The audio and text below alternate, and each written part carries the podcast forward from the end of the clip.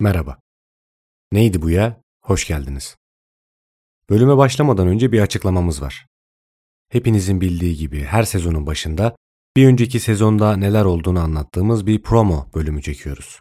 Bu bölüm dördüncü sezonumuzun son bölümü yani bir sonraki bölümümüz dördüncü sezonda neler olduğunu anlattığımız promo bölümü olacak. Ama bu sefer istiyoruz ki dördüncü sezonumuzda nelerden bahsettiğimizi, neler olduğunu biz anlatmayalım. Bu sefer neler olduğunu, nelerden bahsettiğimizi dinleyicilerimiz anlatsın. Sizlerin katılımıyla beraber oluşturacağız bir sonraki bölümümüzü. Eğer siz de bizimle beraber bu bölümü oluşturmak istiyorsanız, dördüncü sezonda dinlediğiniz bölümleri şöyle bir düşünmenizi istiyorum. İçlerinden sizin en beğendiğiniz, sizi en çok etkileyen bölümle alakalı düşüncelerinizi, hissettiklerinizi, neden o bölümü beğendiğinizi anlatan bir dakikalık ses kaydınızı neydi bu e-mail at gmail.com adresine gönderin ve bir sonraki bölüm bizim bölümümüz olsun. Bu açıklamayı yaptığımıza göre bölümümüze başlayabiliriz. Bu bölüme sizinle biraz dertleşerek başlamak istiyorum aslında. Şöyle bir hayatı düşünün. Yaşadığınız şeyleri, geçen yılları, çok mutlu olduğumuz anlar olsa da hepimiz hayatımızın bir noktasında hayat gerçekten zor diyoruz. Her gün çalışmak zorundayız en basitinden. Her sabah erkenden kalkıp hazırlanmak, o trafiğe girmek, önümüze kıran, trafik kurallarına uymayan insanlar. Daha işe varmadan mutsuz olmaya başlıyoruz. İşimize başlıyoruz. Belki de müdürümüzü, patronumuzu da sevmiyoruz. Kötü bir insan. Ama para kazanmak için ona tahammül etmek zorunda kalıyoruz. Dertler, sıkıntılar, mutsuzluklar bitmiyor. Öğle arası karnınız acıkmış. Şöyle güzel bir yemek yiyelim diyorsunuz. Her zaman gittiğiniz yerden farklı bir restorana gidelim diyorsunuz mesai arkadaşlarınızla. Ama yemeklerin tadı çok kötü çıkıyor. Fiyatı da bir hayli pahalı. Olacak iş mi bu? Tekrardan iş yerinize dönüyorsunuz. Mesai bitiyor. Yine tekrar o trafik, yine o insanlar. Nihayet eve varıyorsunuz. Kendinizi koltuğa şöyle bir atıyorsunuz. Sonunda bugün ilk kez mutlu hissediyorsunuz. Ya keşke hep böyle olsa ya. Hep bizi mutlu eden şeyleri yapsak. Gün içinde kendimizi en mutlu hissettiğimiz o koltukta otursak hep. Ya da mutlu olmak için hafta sonunu beklemesek. Her zaman gezsek, hep güzel hissetsek. Öyle olsaydı gerçekten mutlu olur muyduk sizce? Sadece bizi mutlu eden şeyleri yapsaydık mutlu olur muyduk? Ya da mutlu olmak için mutsuzluğa da mı ihtiyacımız var acaba? Size bugün yin ve yang kuramını anlatacağım. Gecenin gündüzle, soğuğun sıcakla, aydınlığın karanlıkla olan dansını.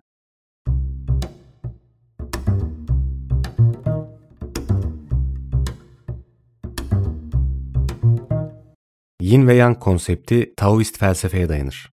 Bu konsepti, bu felsefeyi tam anlamıyla anlamaya başladığımızda günlük hayatta başımıza gelen şeylere, dünyaya bakış açımızı kökünden değiştirebilir.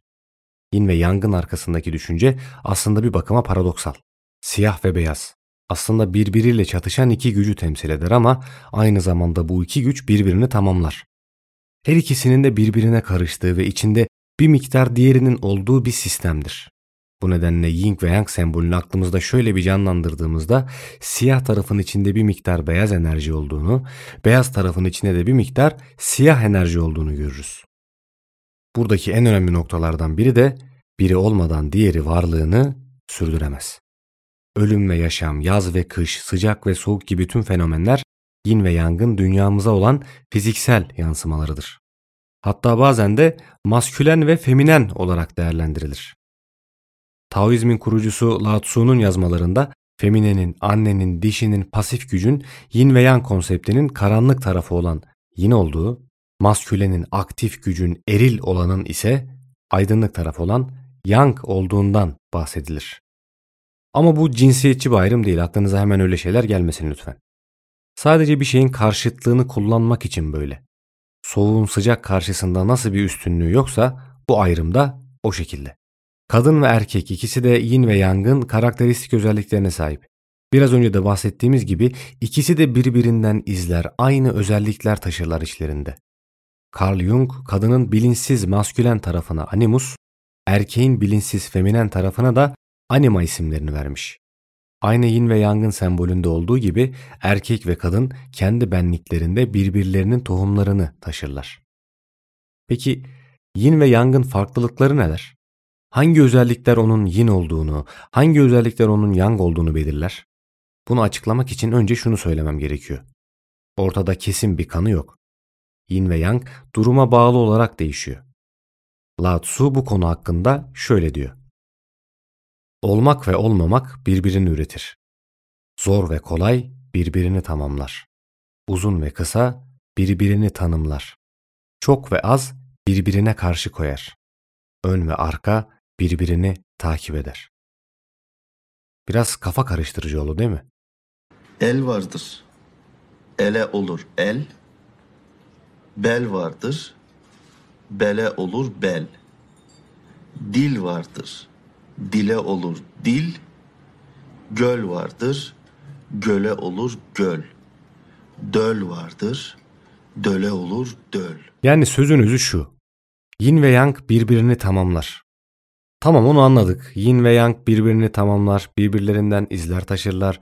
Sembolden anladığımız kadarıyla da bir taraf karanlığı, bir taraf aydınlığı temsil eder.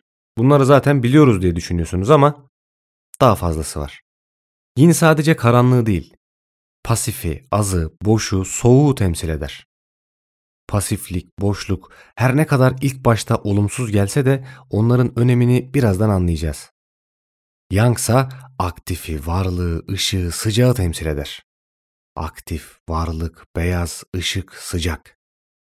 İlk duyduğumuz zaman Yang daha fonksiyonel gibi duruyor değil mi? Beyaz, aktif, ışık, sıcak.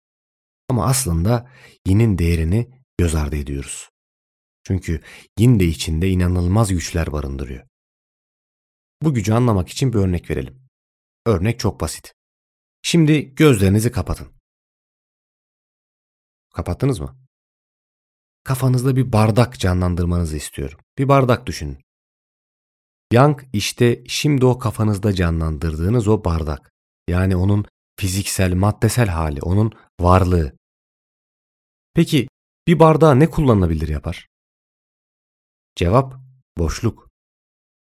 Boşluk olmadan bir bardak hiçbir sıvı içinde tutamaz, yapılış amacına hizmet edemez. Boşluk deyince aklımıza hemen negatif şeyler geliyor değil mi? Günüm nasıldı deyince bile boş bir gündü yerine dolu dolu bir gün geçirdim demeyi yeğliyoruz en basitinden. Ama boşluğu bizim alışkın olduğumuz anlamı dışında şöyle bir düşünürsek, boşluk aslında hemen hemen her şeyin çok hayati bir parçası. Mesela boşluk olmadan şu an size bu podcast'i yapamam, hatta konuşamam bile. Çünkü konuşma eylemini gerçekleştirebilmem için duraksamalara, tonlar arası bir araya, boşluğa ihtiyacım var. Okay.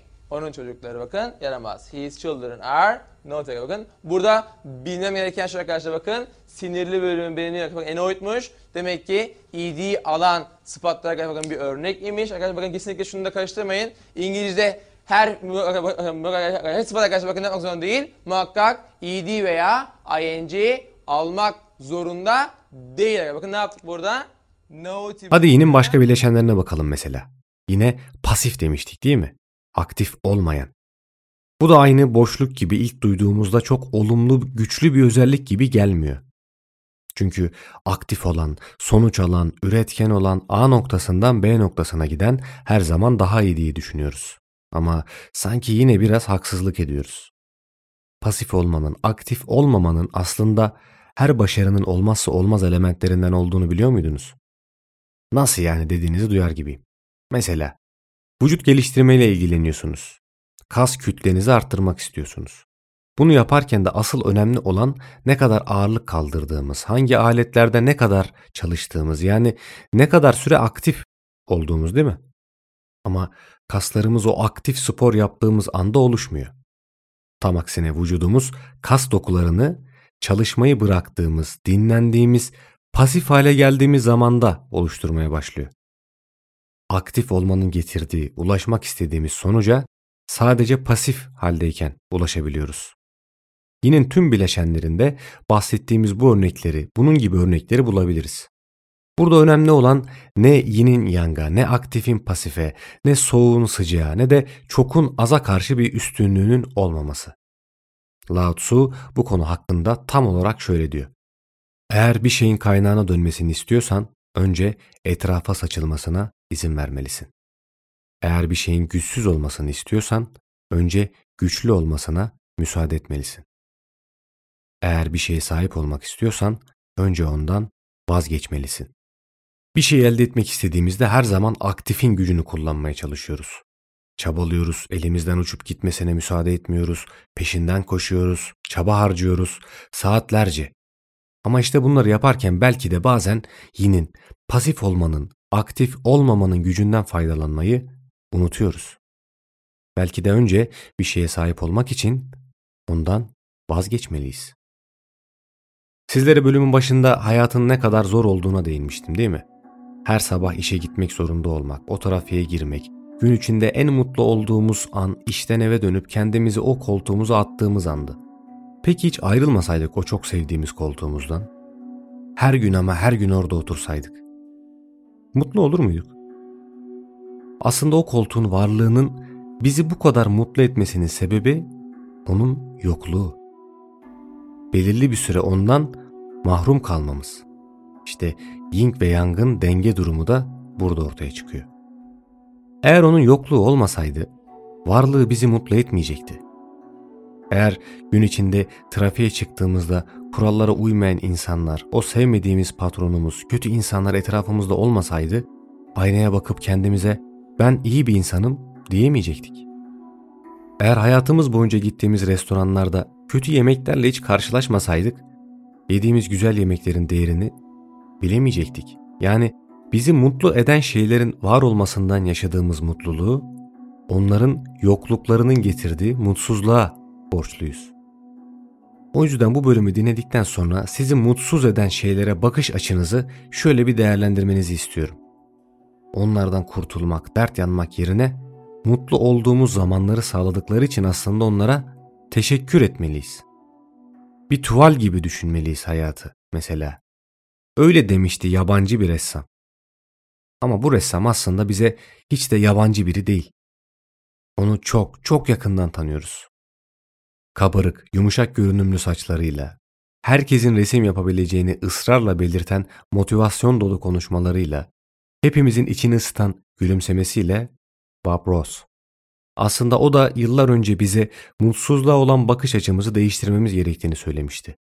Yıllar boyu sadece çizdiği manzaraları değil aynı zamanda umutlarımızı da yeşertmişti.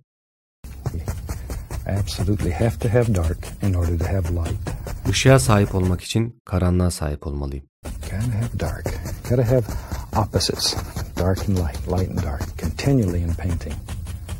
Zıt şeylere sahip olmalısınız. Işık ve karanlık, karanlık ve ışık. If you have light on light, you have nothing. If you have dark on dark, you basically have nothing. There we are. You know, it's like in life. If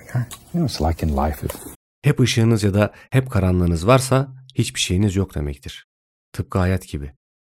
gotta have a little sadness once in a while so you, you know when the good times come. I'm waiting on the good times now. Hem üzgün olmaya hem de mutlu olmaya aynı zamanda sahip olmalıyız. İyi zamanların geleceğini bilmeliyiz. Şimdi iyi zamanların gelmesini bekliyorum. İşte bahsetmeye çalıştığımız tam olarak da bu.